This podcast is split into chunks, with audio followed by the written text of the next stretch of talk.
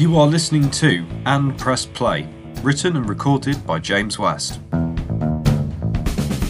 Hello, all, and welcome back to And Press Play. This week I'm reviewing the song Valerie by Patti Scialfa, taken from her 1993 debut album Rumble Doll.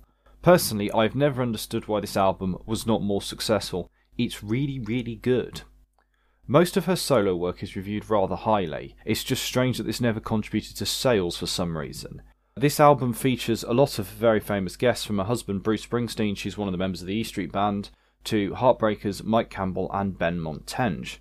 Valerie tells the story of a young woman who runs away with a lover and who gets abandoned by him. The song primarily tells the message of how she'd sacrifice everything to get the moment back with him, even three years after the event. It's a rather slow song, but it's very, very rewarding if you stick with it.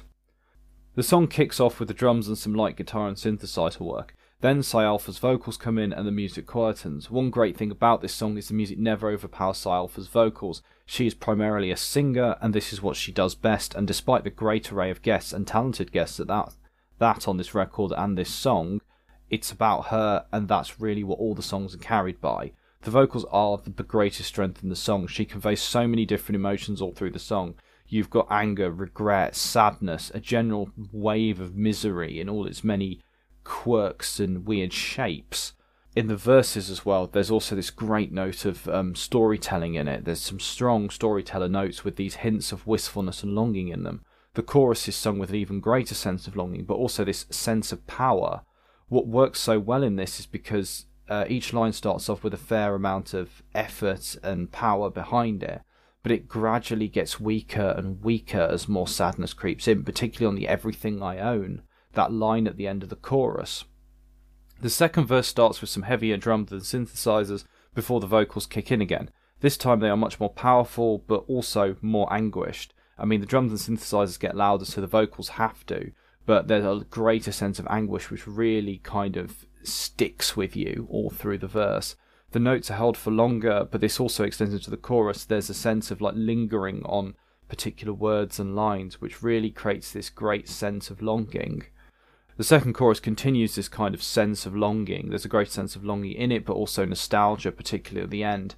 As verse 3 kicks in, the refrain, the music gets louder and the vocals get more impassioned and expressive, particularly when she sings Everything is in slow motion now in this little part of town. They're more emotive, they're full of frustration, and as the refrain continues, they lose power and return to the sorrowfulness that we heard in verse 1. It's almost like she's had a bit of a rant and now she's calming down again. As the chorus comes in again, the music the music quietens, but there's so much nice chord work as she repeats the final lines that it kind of ends with this elegant farewells. I think is probably the best word. The lyrics are a great part of this song. The images are wonderful, particularly in the first verse. Factories stand like fire breathing dragons against the sky. From their throats, a scarlet river burns itself into smoky lullabies. The whole image really emphasizes the most storyteller elements of this song. You know, it's full of metaphors which conjure up a wonderfully vivid atmosphere of the deeper south of America. The chorus paints a clearer picture of the story set amongst the backdrop. It's about a woman called Valerie, as you may have guessed from the title, who followed her lover on a great adventure. The song is at heart, as I've said, a song of regret, and this is shown in the anguish when it's when she sings, It's been three years since he's gone, and if I could get that feeling back, I'd give up everything I own showing how deep the abandonment has actually affected the narrator, but also a sense of how little has changed since that day. The second verse continues the story of how the narrator got here and finishes with one of my favourite lyrics of anything she's written I left some skin on fortune's wheel, a line so deep and yet so simple, showing that this woman really gave the, this relationship her all. You know, she's you know put skin into it, so to speak. Um, because of the chance, basically because of the rules of chance, she didn't get the outcome she wanted, and now she's hurt by it. Finally, the final verse tells you about where she is now, hiding from the world outside and watching everything go by. But she's not part of it anymore, and she's hiding from life. This is really summed up in the final chorus with the repeated everything I own, showing what she would give up in order to get that feeling of love back. To conclude, I love this song. Its rich metaphors and layered backing tracks tell the story of a failed romance so very well in quite an elegant story.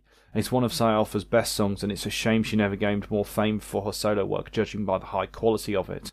To conclude, I will give this song a 4.7 out of 5. Hope you enjoyed this episode, and I'll see you next time.